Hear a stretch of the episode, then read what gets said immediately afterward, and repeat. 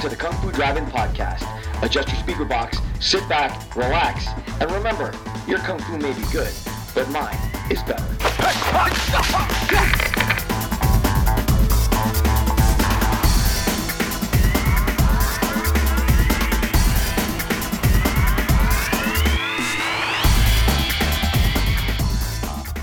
It's a love story wrapped up in a revenge tale by way of a tournament battle that started the kung fu craze of the 1970s and introduced the power of the Iron Fist to the world. It was billed as a martial arts masterpiece with sights and sounds like never before and was recently greenlit as a Hollywood remake. Welcome to the Kung Fu Drive-In Podcast. I'm your host, Jeff Vita, and today we take a swing at King Boxer, also known as the Five Fingers of Death. The Five Fingers of Death was directed by Chang Hua Chung and released in the US in 1973. According to Sight and Sound magazine, director Quentin Tarantino placed Five Fingers of Death at number 11 on his 12 favorite movies list, and with good reason. This movie served as the template for many kung fu movies to come.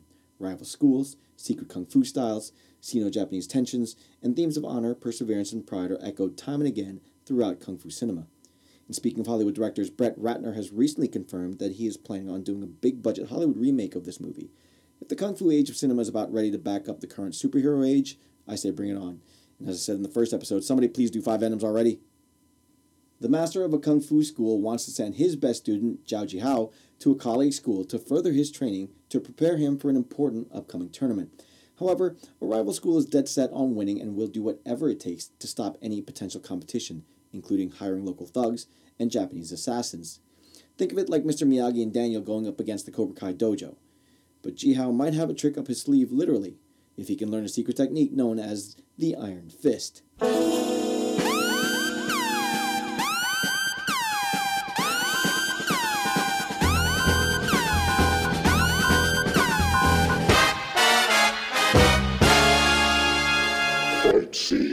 Get an immediate fight scene as our movie opens up on our elderly kung fu master Sung Woo Yang while he's walking home. He gets accosted by a bunch of local gangsters from the rival school and gets roughed up a little, but not without him getting to show off some of the moves that made him a master in the first place. As the film responsible for breaking open the kung fu market in the US, it's easy to see why it was billed as having sights and sounds never experienced before. Our kung fu master shows off his almost supernatural leaping ability as he hops from ground to rooftop and back again without breaking a sweat. Meanwhile, he's able to hold off a number of machete wielding gangsters fairly well, though he can't avoid taking a blade to the arm. Alerted to the trouble, Jihao races to the scene where his mere presence is enough to scare off the thugs and their sneering, cigarette chomping leader, who, by the way, milks his camera time for all it's worth. That'll be a common theme here, especially with all the villains who love to mug it up. Back at the school, the master laments his age and deteriorating skills and orders Jihao to attend a colleague school so that he can get better training for the important upcoming tournament. A visiting former student, Da Ming, is there to show what he has learned from the new school and to accompany Jihao back. Jihao's reluctant to leave because this place is all he's known, and he also happens to be in love with the master's daughter Yin Yin. Sun Wu Yang offers an ultimatum. If Jihao wins the tournament, he gets to win his blessing to marry Yin Yin. Jihao, of course, reluctantly accepts. The next day, we get introduced to our rival school, led by the weasel faced Meng Tian Sung, who uh, shows just how unlikable he and his school are as they walk through town looting and destroying property without any care. Fight scene. In the town square, we get to meet a young Bolo Yeung as a street fighter, offering a chance to any takers to fight him to win some cash. Bolo isn't yet the chiseled man mountain that we see in Bloodsport. In fact, he actually looks more like a second rate genie here, but he's still a big boy. After one onlooker's feeble attempt to give him a worthy fight, we meet our wandering mercenary Chen Leng. Now, Chen Lang sports one of the strangest haircuts in film history because it's essentially a spikeless mullet. But where the spikes should be is instead a receding hairline that goes so far back that it makes his forehead look more like a five head, maybe a six head. Of course, there's a reason his five head looks the way it does, as he and Bolo trade some blows to set up this fight. Bolo employs brute strength and loping, lumbering steps, while Five Head employs a more dynamic, fluid style. When Bolo leaves an opening, Fivehead takes advantage and plants a powerful headbutt into Bolo's chest that sends the genie giant reeling. Unaccustomed to being tagged so forcefully, Bolo reacts by throwing a large clay basin, which Fivehead easily destroys with that nasty noggin of his. Bolo charges one last time, only to get a whole lot of cranium to his face, and it's, it's lights out. Not a bad show. Congratulations.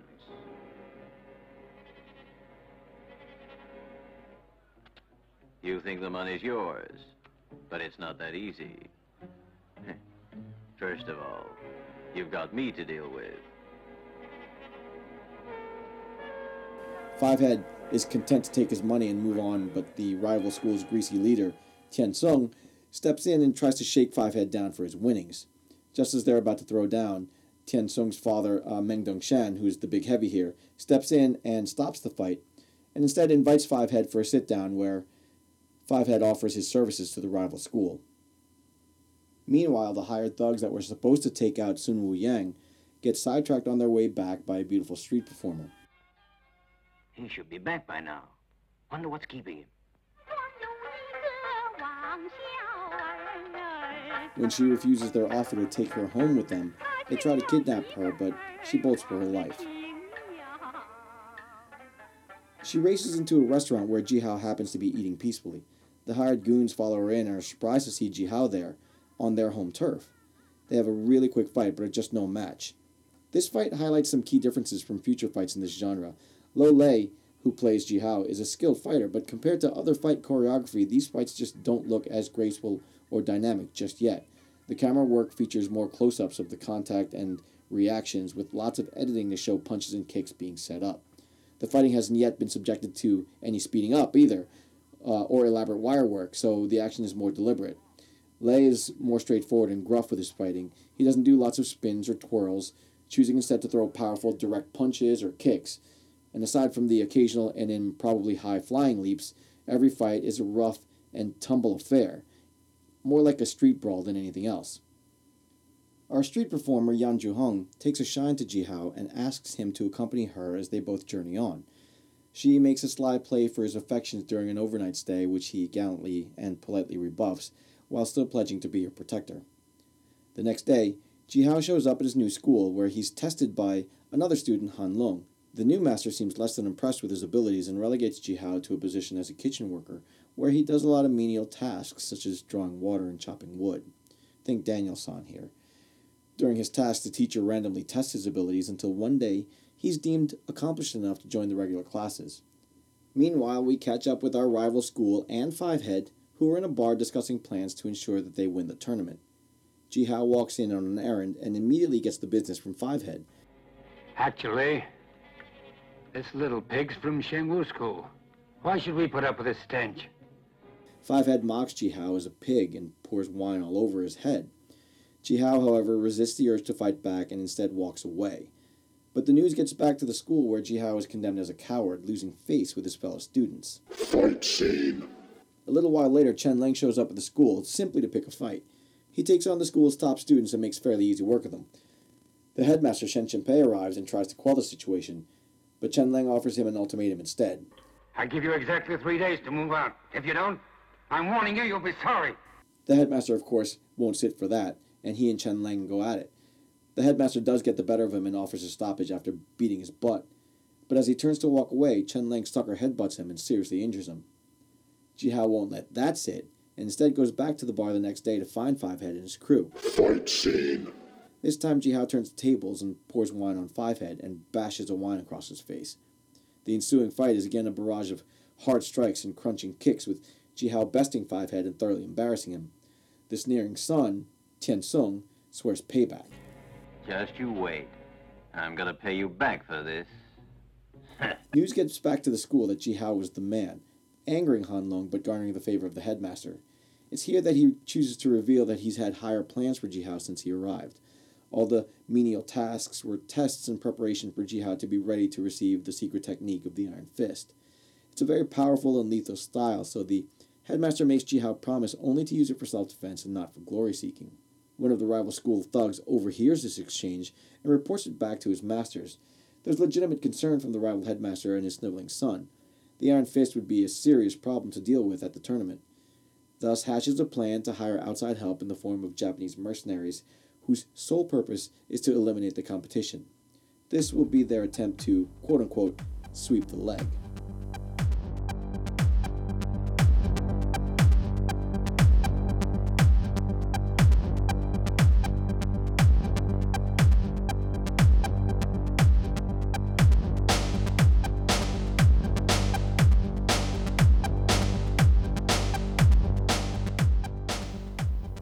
Kung Fu requires a level of physical fitness that few have achieved, but you don't need to be a Kung Fu master to get into the best shape of your life.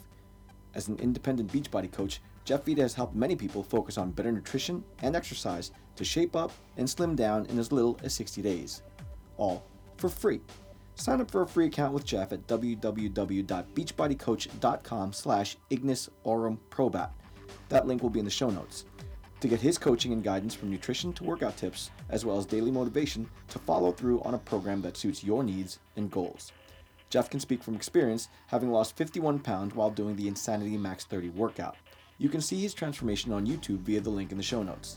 Ignis Aurum Probat, Fire Test Gold. Time to shine.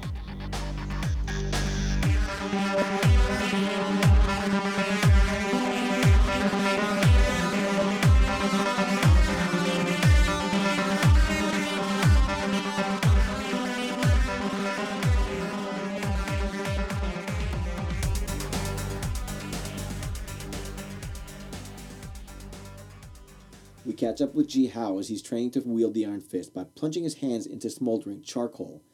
Han Long pays him a visit and challenges him to a quick fight to see the Iron Fist in action. Remembering his promise to the headmaster, Ji Hao declines, only to get attacked and beaten down.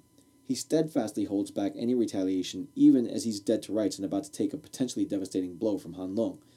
Han Long holds back enough to realize his own shame and sort of confront his jealousy and takes off. Unbeknownst to both of them, the headmaster has witnessed the whole thing.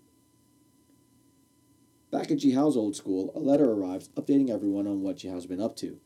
Yin Yin reminisces fondly, and we cut to her imagination where there's a truly awkward moment in the film which is unintentionally hilarious.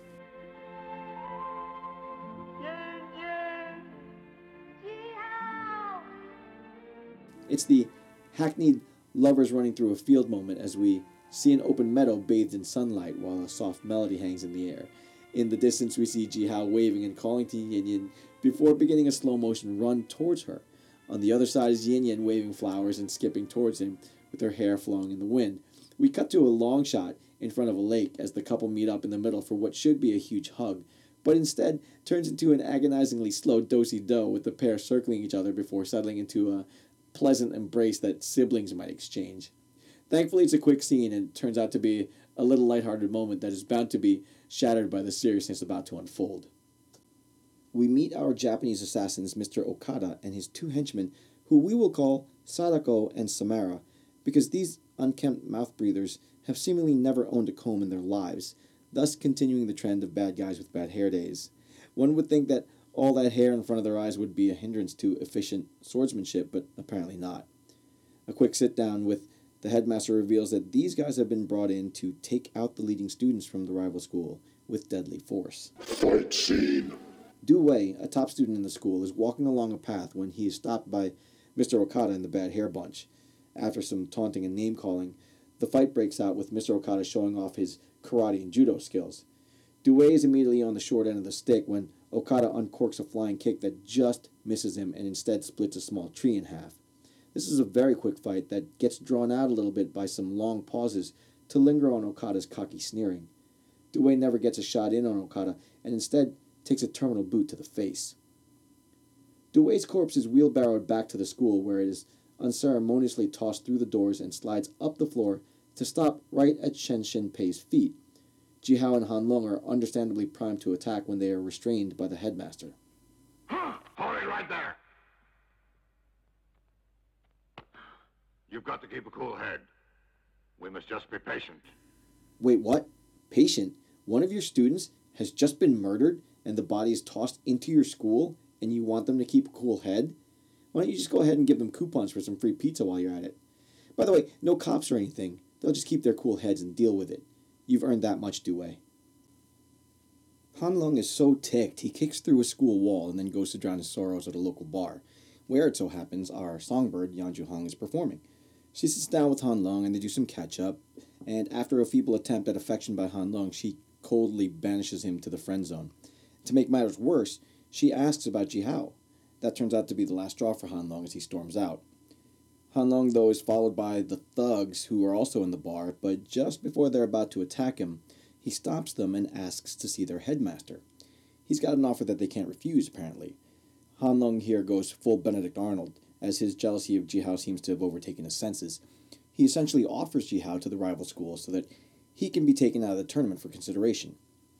Jihao gets lured out with a forged note from our songbird, but instead is met by the entire crew of thugs, including Tian Sung, Mr. Okada, Sadako, and Samara. Fight scene. Some thugs jump out from the surrounding brush, brandishing swords. Jihao is able to counter and instinctively breaks out the Iron Fist for the first time. His hand glows red for a moment as he uses it to kill one of the attackers. He snatches a spear out of midair, redirects it to kill another thug, and then finds himself surrounded by about a dozen or so minions with swords. Hanlong is also skulking nearby watching the action. Lo Lieh gets to flex his kung fu muscles here as he bobs and weaves his way through the sword attacks. He deflects more than a few blades and uses them to take out his attackers one by one. Sadako and Samara enter the fray, as does Mr. Okada. The combined skill of these three, however, is enough to tip the balance and bring Jihao to his knees. Jihao's hands are tied to a tree, and Mr. Okada, who you remember was hired to kill tournament ready students of the school, makes the curious decision to not kill Jihao, even though he was apparently deemed good enough to be in the tournament and learn the deadly secret technique known as the Iron Fist. Instead, he instructs his goons Make sure you break his hands. While he's immobilized and vulnerable, Sadako and Samara take turns swinging baseball bat sized branches at his hands, making really sickening thunk sounds against the tree. Jihao's hands wind up purple and bloody when Okada finally calls an end to the punishment, and then they abandon him there in the forest. Now he'll never learn the Iron Fist technique. A traveling Yanju Hung happens upon the injured Jihao and gets him to safety where she starts to nurse him back to health. After a while, she uses the opportunity to out her true feelings for Jihao, but gets booted to the same friend zone as harshly as she slapped down Hanlong earlier. When Jihao doesn't show up at school, the headmaster gets to worrying about his whereabouts. The tournament isn't far away, and if Jihao can't be found, he'll have to be replaced, much to Hanlong's delight. Da Ming, however, manages to track Jihao down and convinces him to come back to the school to complete his training. After a big bout with self pity, Jihao accepts, leaving the crying Yanju Hong in his dust. Meanwhile, back at Jihao's old school, Mr. Okada and his goons pay the old headmaster a less than pleasant visit. Fight scene. Sadako and Samara attack first with their swords, but Sung Woo Yang still has some spring in his legs as he flips over them and lands on the rooftop. Mr. Okada steps in, and he and the headmaster exchange crushing blows. There's a lot of posturing and pre attack close ups with screaming, particularly from the Japanese side. Mr. Okada is legitimately scary, but mostly because he's constantly screaming in your face. Sung Woo Yang does an admirable job of fending off the three attackers for a while until Mr. Okada catches him in an armbar and proceeds to snap his arm in two. He immediately follows this with a flying kick that upends Sung Woo Yang and then finishes him off with a heavy chop to the head that opens up a chasm of a gash on his forehead. The Hair twins finish him off with their swords, and Sung Woo Yang goes into one of the most dramatic slow motion death scenes ever.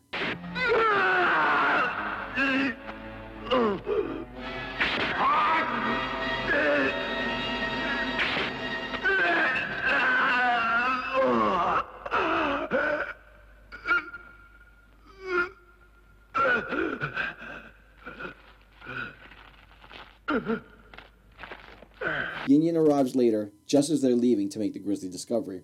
Sun Yang tries to leave a poignant final message for her, but it comes out as incomplete gibberish, at least in the English dub version, which is the version that I'm watching. If you watch the original Chinese version, um, email me and let me know what exactly he says, because in this version, he just kind of mumbles around for a little bit. Back at Chen Shin Pei School, Jihao is pushing his body past its limits as he tries to heal and prepare for the tournament.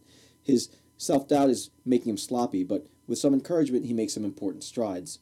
He heals and progresses so quickly that he defeats several classmates, including the jealous Han Long, and gets designated the tournament representative. Han Long takes this news back to Meng Dongsheng and lays out a plan to ambush Jihao and take him out. Meng Dongsheng seemingly balks, chastising Han Long for violating the honor of fighters, but all is not quite what it seems.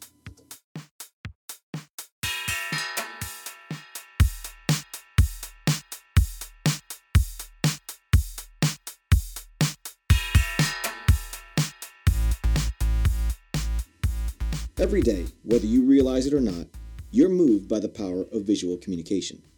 And that's by design. At Tinbox Marketing Solutions, the goal of that design is to bring effective communication to a myriad of people through shape, color, texture, and sound. Tinbox is a creative services group located in Los Angeles, California, by way of New York City. Their clients include Le Tigre, Konami, Pony Footwear, and comedian Jerry Seinfeld. For the bleeding edge in graphic design and print services, don't think outside the box. There is no box. TinBoxSolutions.com.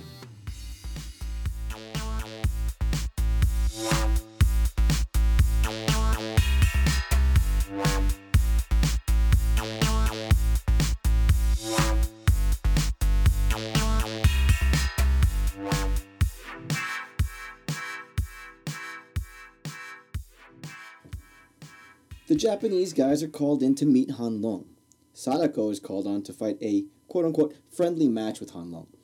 It starts getting decidedly unfriendly though when Samara tags in and starts tossing Han Long around like a rag doll. Everyone jumps in eventually and starts dishing out a beating on Han Long, including the headmaster. Now, before we go any further, if you have some crazy pills, take them right now, because this next scene will make much more sense that way. The incredible coup de grace in this fight is Tian Sung kicking a clearly beaten Han Long up over his head, then leaping up to catch him in midair, only to throw him hard back down to the ground. And while Han Long is lying there prone, Tian Sung leaps down at him with his pointer and middle finger extended and, wait for it, he plucks Han Long's eyes right out of his head. Straight up lifts them up and out of his skull. You ever put olives on your fingers to eat them? It's like that. He gouges his eyes out and rips his eyeball straight out of his face. He tosses the eyes down to the ground while sneering like a maniac. Now, by the way, the eyes are still perfectly spherical. Everything is intact, but the optical nerves are nowhere to be found. He plucked those eyes out with surgical precision to the point of cleanly severing these nerves. Everybody there finds this insanely humorous except for Chen Lang, who looks like he's starting to feel some pity for Han Long. A few days later, on the road to the tournament, Ji Hao is chased down by Chen Lang, but instead of a rematch, Chen Lang has had a change of heart and warns Ji Hao about Mr. Okada and the Hair twins waiting in the woods to ambush him. Chen Lang even arms Ji Hao with some daggers to help against the swordsman. Fight scene. On cue, Ji Hao is attacked, and we get a great sword versus dagger battle in the forest. Ji Hao ices the twins early with some skillfully thrown daggers and a little help from the Iron Fist. He gets more of a fight from Mr. Okada, who comes in with karate and judo ablazing. He tags Jihao a few times, but then gets some unexpected help from Fivehead himself. He steps in and pushes Jihao to get to the tournament. Jihao reluctantly leaves while Fivehead and Okada continue battling. At the tournament, Jihao shows up really late, but gets in just in time to advance through some fights. There's a lot of trampoline work throughout this movie, but they go heavy here in the tournament scenes as the combatants often meet in midair to make their strikes. Yin Yin also arrives at the tournament, much to the chagrin of Yan Ju Hung, but she withholds the info of her dad's murder for the moment. Yan Ju Hung takes a walk to clear her head and runs into Han Long, who is blindly making his way through the city streets. Without a handler, so who knows how long he's been stumbling around, or for that matter, how he even found his way to the tournament. Fight scene. Back in the arena, we get the final match between Ji Hao and Tian Cheng. In case you weren't already sure, Tian Cheng is wearing black pants while Ji Hao is wearing white. Lo Lieh did a fun interview on YouTube about his acting roles, and in this movie he's a clear good guy, but after this his roles became decidedly more sinister, and he got typecast as the big heavy for a long time. He wasn't initially thrilled with the idea, but eventually grew to embrace it and be really great at it. Of course, uh, in the actor, always uh, uh, like uh, be a good guy. But beginning juncture, the director, they put me in the bad guy. But I'm act the bad guy already ex, ex, successful. So, so you cannot change. Everyone is know, oh, Lawrence coming is a bad guy. So you wanted to change your style, it's very difficult.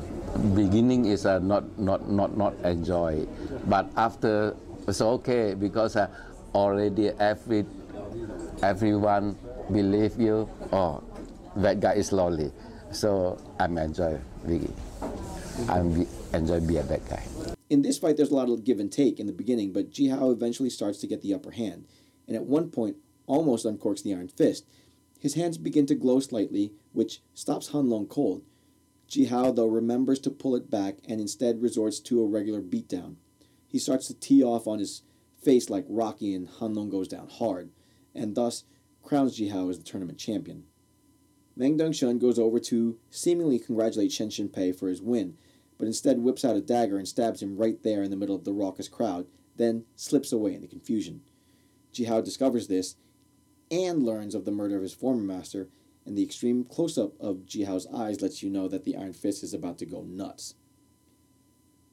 We catch up with the tournament losers as they enter their home. For some reason, the electricity is out, leaving them in complete darkness. Chen Sheng walks over to a lamp to light it when two fingers shoot out of the black and pluck his eyes right out of his skull.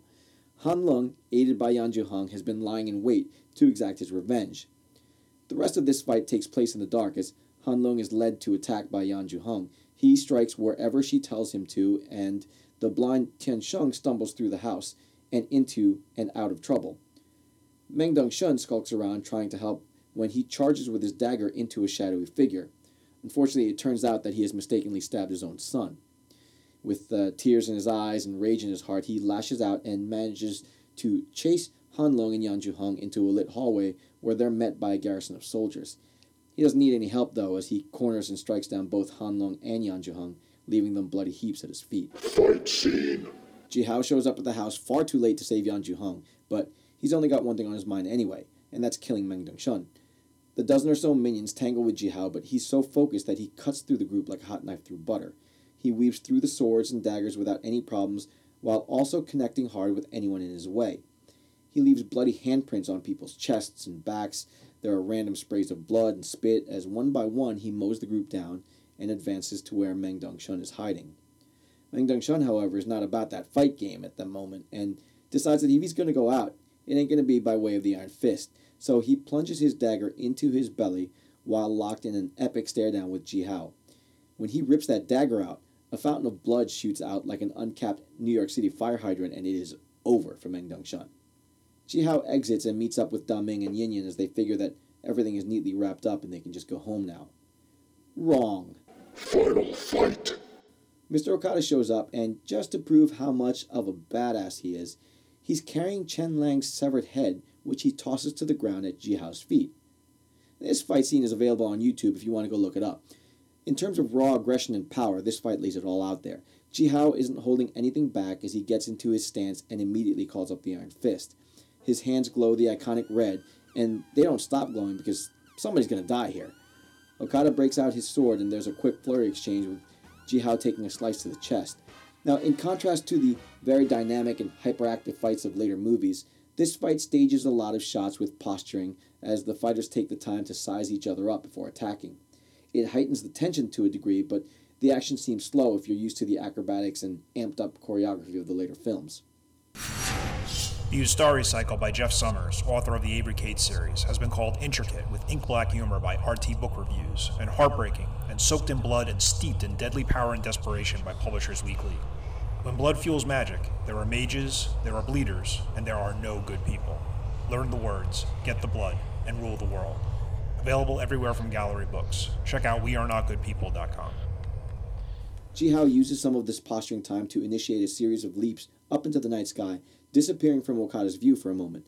While Okada is scanning the sky, Jihao emerges from the dark and lands a kick to Okada's face. Okada charges with his blade, and this was the first time that I can remember seeing the infamous sword blade catch as Jihao claps his hands around either side of the descending sword and holds it in place. Okada can't dislodge the blade no matter what he does, so Jihao redirects it into the pole behind him, then shatters it with a hard overhand chop. I can actually remember thinking to myself that that seemed to be a perfectly logical way to defend yourself against a sword attack. Clap the blade and hold it, and then maybe kick it out of the attacker's hands. I made a mental note to try that if I was ever attacked with a sword. I mean, what could possibly go wrong, right? Now, remember, I grew up in Newark, New Jersey, so in the 70s, getting attacked with a sword was not necessarily out of the realm of possibility. Now disarmed, Okada has to resort to hand to hand tactics, and we see that these two are very evenly matched. They go at it, and no one seems to have the upper hand for a while until Jihao punches through a pole with the Iron Fist and catches Okada in the chest. A stumbling Okada tries to regroup, but Jihao lets fly with a kick that hobbles him. Jihao continues pressing now, and his hands don't stop glowing as he lands a strike that throws Okada into a brick wall, shattering the plaster around him. Okada won't stop coming though and goes in for one last desperate attack. Instead, he takes another iron strike to the face, sending him even deeper into the wall. As the rocks and bricks crumble around him, he takes one last gasp and drops dead. I'll post this link in the show notes, but there's a hilarious review of this movie from the New York Times in 1973 by Roger Greenspun that basically Iron Fist this movie is just a bunch of tripe and nonsense. Quote, I don't know much about karate, but I know what I don't like. And the karate in Five Fingers of Death, for all its slow motion high leaps, its grunts, its whooshing fists, has the look of the bottom of the barrel. It's all too wild, as if composed for show rather than for attack, defense, or any real purpose. It is entirely possible, perhaps intentionally possible, to take the film as a joke, but humor at this level pales very rapidly. Laughing at a movie is never fun for long. I can't help but wonder what he would have thought of a movie like The Legend of Ricky O then. Lo Lieh went on to act in over 200 films well into his later years, and as recently as 2001, working alongside greats like Lee Van Cleef, Jackie Chan, Michelle Yeoh, and Sammo Hung, to name a few. He left a legacy of amazing characters from the 36th Chamber of Shaolin to the Clan of the White Lotus, which he also directed. Lieh passed away from a heart attack in 2002 at the age of 63.